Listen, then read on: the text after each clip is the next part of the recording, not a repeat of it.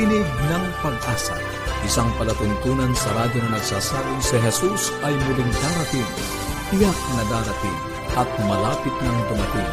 Kaya kaibigan, kumandatan siya sa lubungin.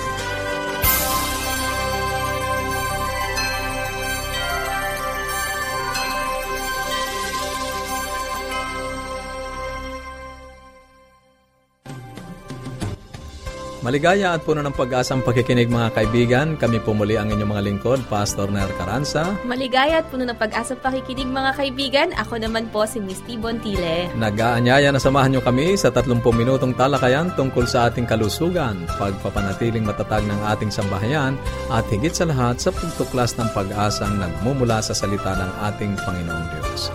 Binabati natin ang ilan sa ating mga tagapakinig, lalong-lalo na po si Jocelyn Ralios Barbosa mula po sa Mangaldan, Pangasinan. Malayo ito, Miss Miss Malayo, galing sa norte Mm. ito. Nagpapasalamat kami sa inyo pong patuloy na pagsubaybay. Ganon din po sa mga ah, nanonood sa atin sa atin pong ah, Facebook Live. ah, Facebook Live. Misty? Yes, at nais po namin kayo padalhan ng mga aklat at aralin sa Biblia at kung meron po kayong mga katanungan o ano man po ang inyong gustong iparating sa amin, tumawag lang po at mag-text Sa Globe, 0917-1742-777. At sa Smart, 0968-8536-607. at pwede rin po kayong tumawag ng libre sa ating toll-free number 1-800-132-20196. Pwede po kayong magmensahe sa ating um, Facebook page facebook.com slash awr Luzon, Philippines at mag-email din po kayo sa amin sa connect at adventist.ph. Patuloy po naming ipinamamahagi ang magagandang aklat na narito po sa amin. Ang ah, Ten Commandments, ah, Twice Remove. Ganon din po ang aralin sa Biblia na Explore at ang atin pong Hope Beyond Tomorrow. At ah, ito po ay mapapasa inyo.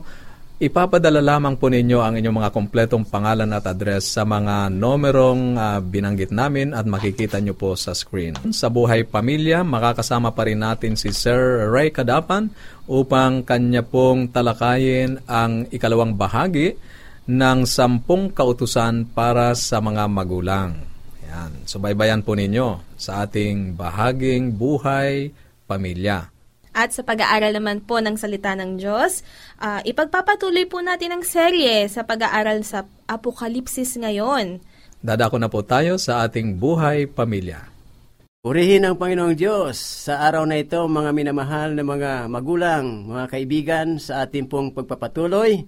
Sa nakaraan po ay ating tinalakay ang sampung utos para matulungan tayo maging mabuting mga magulang upang gabayan ang ating pong mga anak. Ating pong re-reviewin, una, turuan sila gamit ang salita ng Panginoon.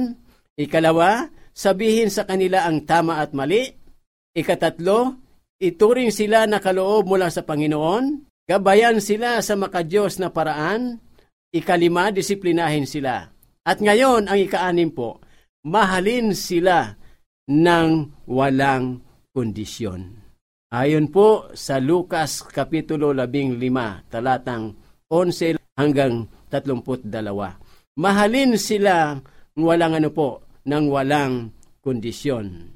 Sapagkat ano po ang sabi ng kasabihan? The love of a family is life's what? Greatest blessings ang wika po sa atin.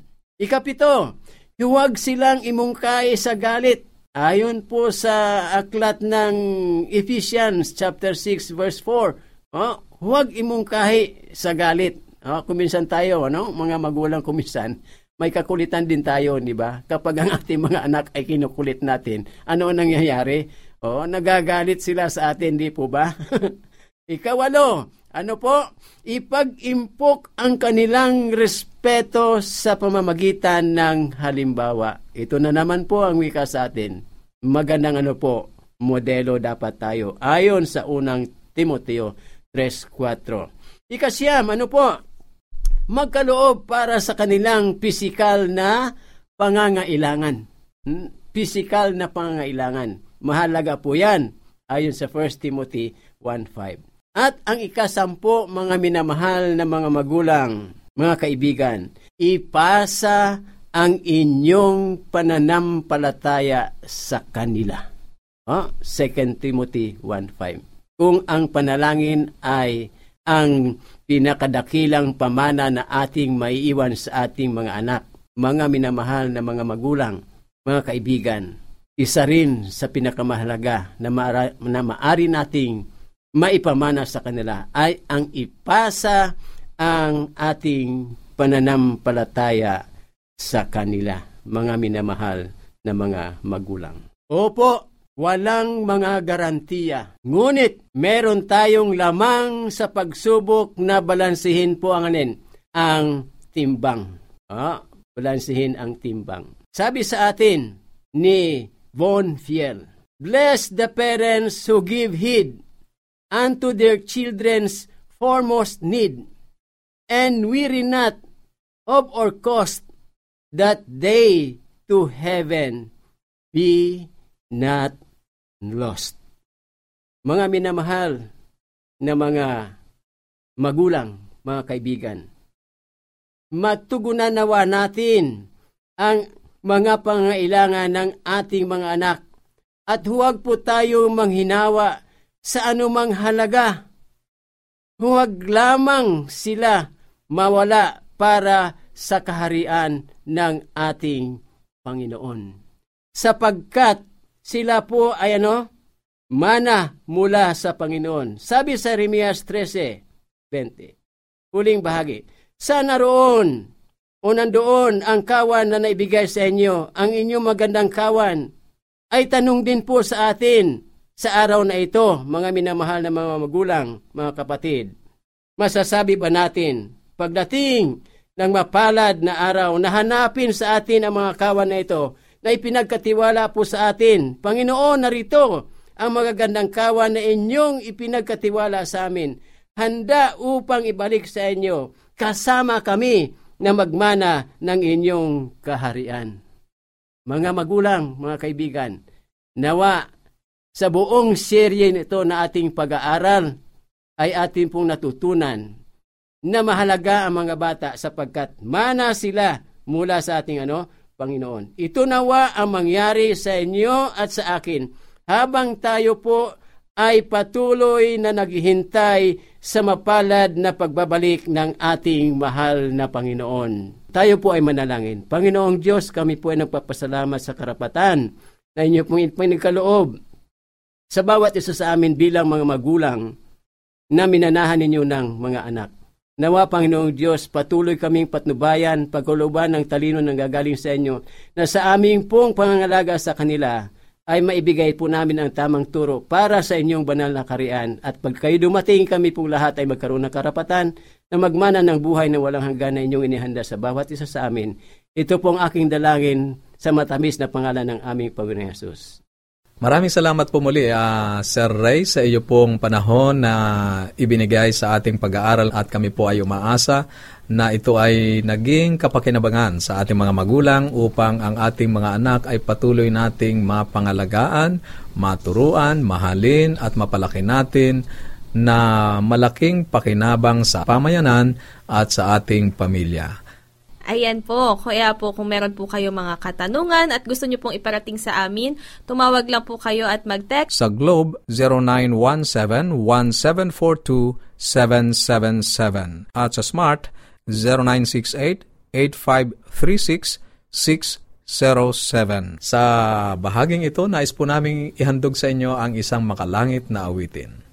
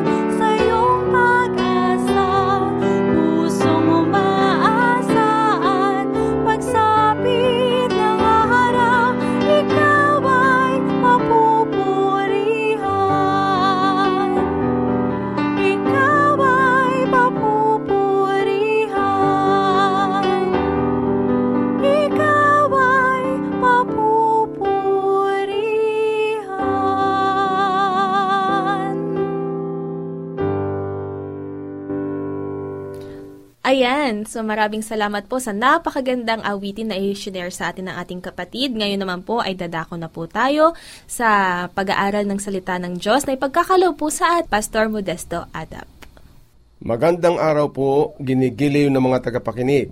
Ikinagagalak ko po ang inyong patuloy na pagsubaybay sa tinig ng pag-asa, ang palatuntunang tunay na nagdadala ng pag-asa sa sangkatauhan. Ang atin pong paksa ngayon ay pinamagatang ang kordero sa gitna ng mga hayop. Ito po ay ayon sa pangitain ni Juan. Si Juan, sang ayon sa kanyang pangitain, na nakatala sa Apokalipsis Kabanatang 5 ay nagsalaysay na nakita niya sa kanang kamay ng nakaupo sa trono ang isang aklat na may sulat sa loob at sa likod na tinatakan ng pitong tatak.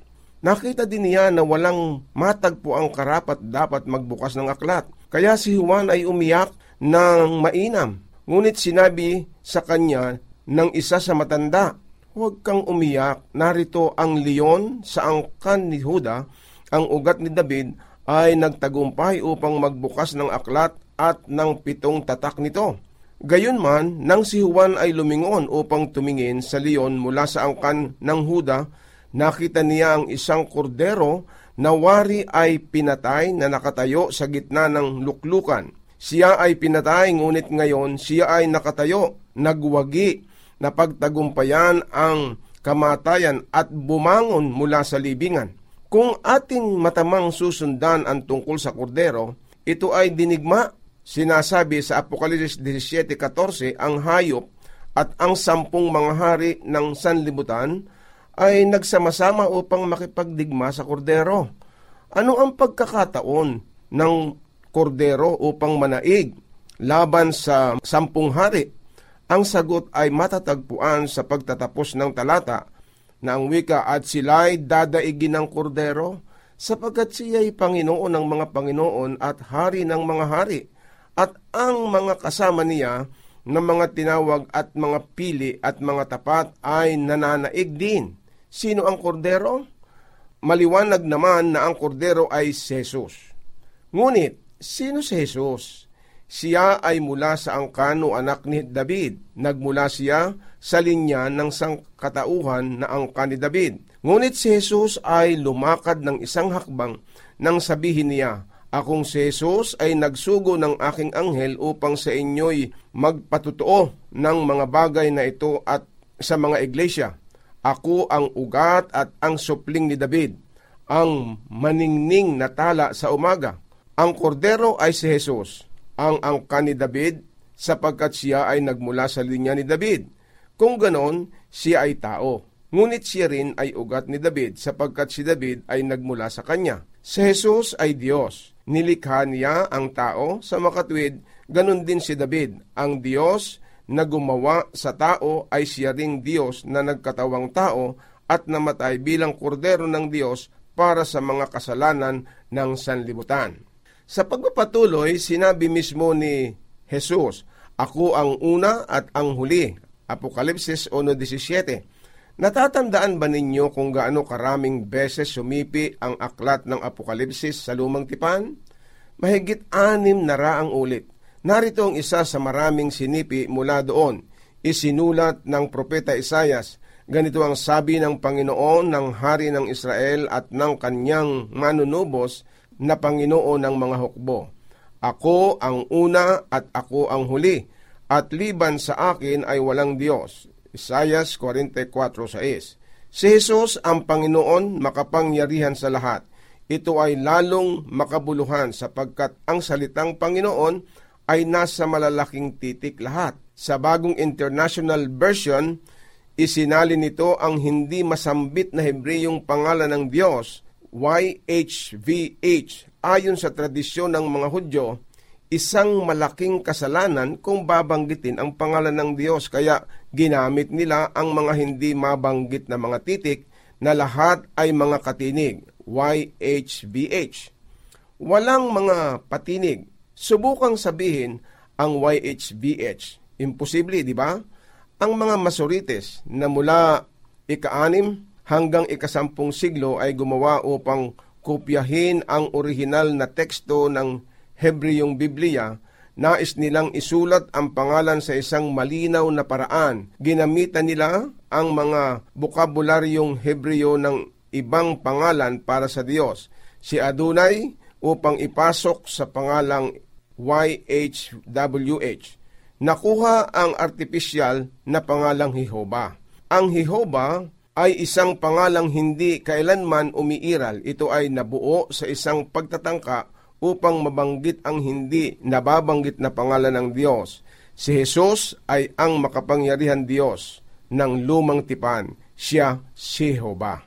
Hindi nagtagal na ang tao ay nahulog sa kasalanan kaysa nang ipinaalam ng Diyos kina Adan at Eva ang tungkol sa kanyang layunin na tubusin ang sangkatauhan sa pamamagitan ng misteryo at himala ng pagkakatawang tao ng anak ng Diyos sa Genesis 3.15 at papag-aalitin ko ikaw at ang babae at ang iyong binhi at ang kaniyang binhi. Ito ang dudurog ng iyong ulo at ikaw ang dudurog ng kaniyang sakong. Ang dakilang layuning ito ng pag-ibig ng Diyos ay ibinigay sa pintuan ng Eden at pagkatapos ay inulit-ulit halos ng lahat ng mga patriarka at propeta.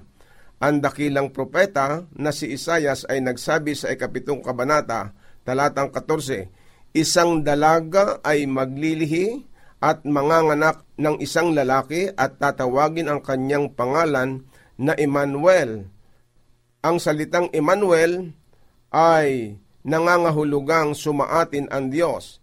Isang mahiwagang propesiya, ang isang birhen ay maglilihi at manganganak ng isang batang lalaki, ang anak ng Diyos. Gayunman ay ipinanganak ng babae upang ang Diyos ay maging isang tao at tumahan sa gitna natin.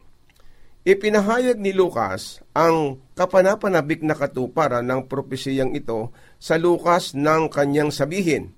Nang ikaanim na buwan, ngay sinugo ng Diyos ang anghel Gabriel sa isang bayan ng Galilea, ngalay Nazaret, sa isang dalagang mag-aasawa sa isang lalaki na ang kanyang ngalay Jose sa angka ni David at Maria ang pangalan ng dalaga. At pumasok siya sa kinaroroonan niya at sinabi, Magala ka, ikaw na totoong pinakamamahal, ang Panginoon ay sumasa iyo. Huwag kang matakot, Maria, sapagkat nakasumpong ka ng biyaya sa Diyos. At narito, maglilihi ka sa iyong tiyan at manganganak ka ng isang lalaki, at tatawagin mo ang kanyang pangalan na Jesus. Siya'y magiging dakila at tatawaging anak ng kataas-taasan. At sinabi ni Maria sa anghel, Paanong mangyayari ito sa akin ay hindi ako nakakilala ng lalaki? At sumagot ang anghel at sinabi sa kanya, Bababa sa iyo ang Espiritu Santo at nililiman ka ng kapangyarihan ng kataas-taasan.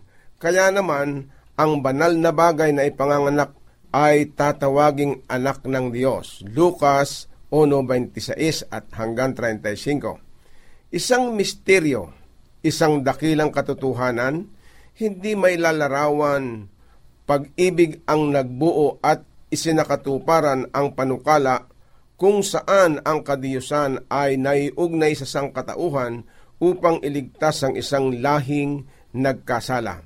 Gano kahangahangang katotohanan na ang isang mapagpakumbabang babae, isang pangkaraniwang nilalang, hindi inalintana ang kanyang napakalaking gagampanang posisyon sa kasaysayan ng sanlibutan at sa plano ng kaligtasan. Ay nilapitan ni Gabriel na dala ang balitang siya ay mahimalang magsisilang sa anak ng Diyos, ang Emmanuel na kung liliwanagin ang kahulugan ay ang Diyos ay sumasa atin.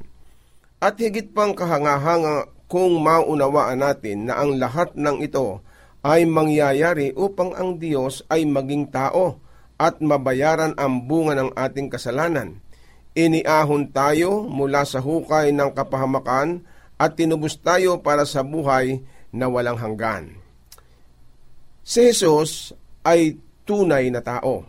Kung mapagmumuni-muni natin si Jesus sa kanyang pagkatao, kahit na kaunting sandali sa palagay ko, makakatulong ito sa atin upang sikaping mas mapalapit tayo sa Kanya. Iyon ang dahilan kung bakit gusto kong pag-usapan natin ito.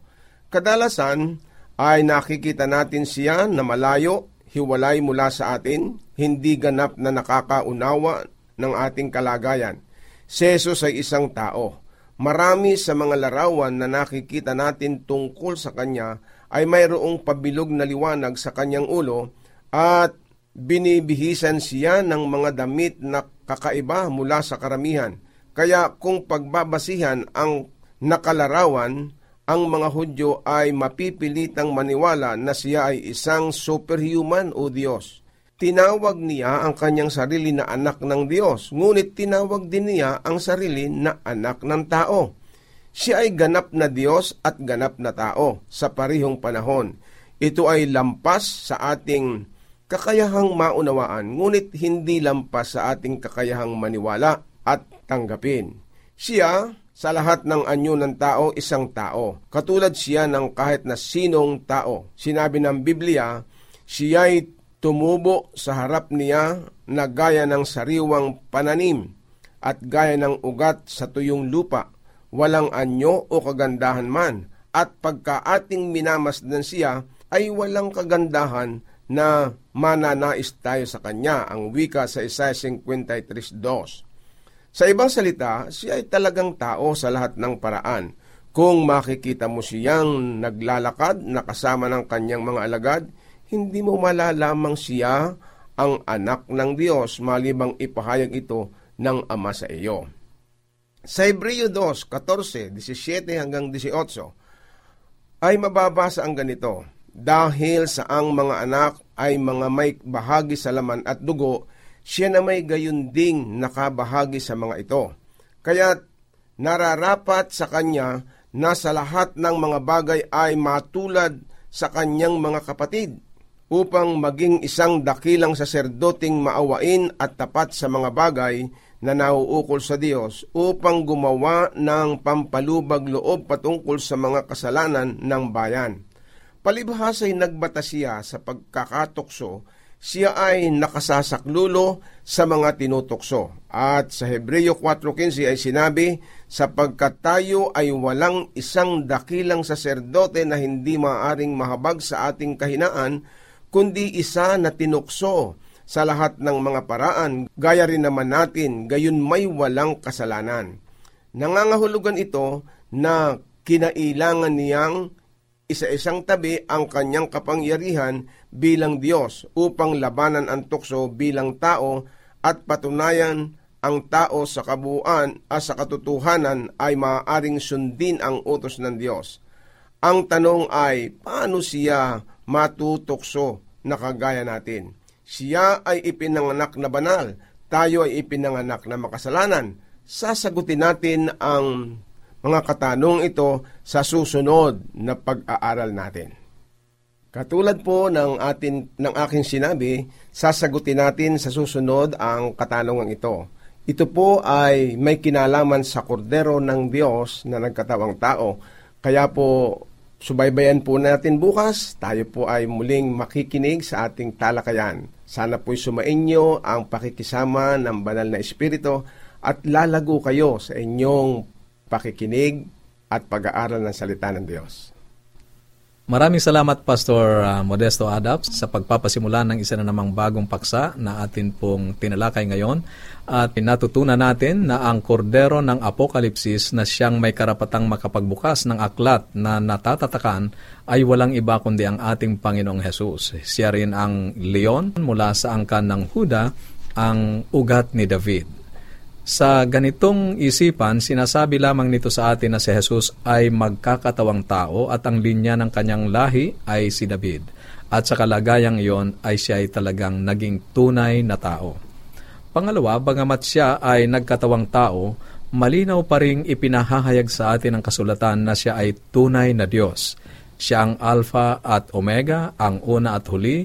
Ang ibig sabihin ay Diyos na walang pinagmulan at Diyos na walang hanggan.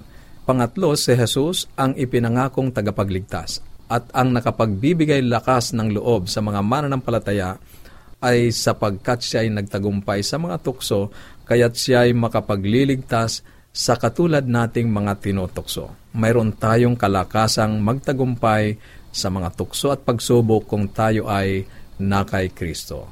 Kaya kung kayo po ay may mga katanungan o anuman po ang nais ninyong iparating sa amin, Tumawag lang po at mag-text. Sa Globe 0917-174-2777 at sa Smart 0968-8536-607. Tumawag po kayo ng libre sa amin sa 100 1-800-132-20196, 1-800-132-20196 at mag-message po kayo sa aming Facebook page, facebook.com slash awr Luzon, Philippines at mag-email sa connect at adventist.ph. Bukas po ay pagpapatuloy pa rin natin ang pag-aaral tungkol sa buhay ng ating Panginoong Heso Kristo.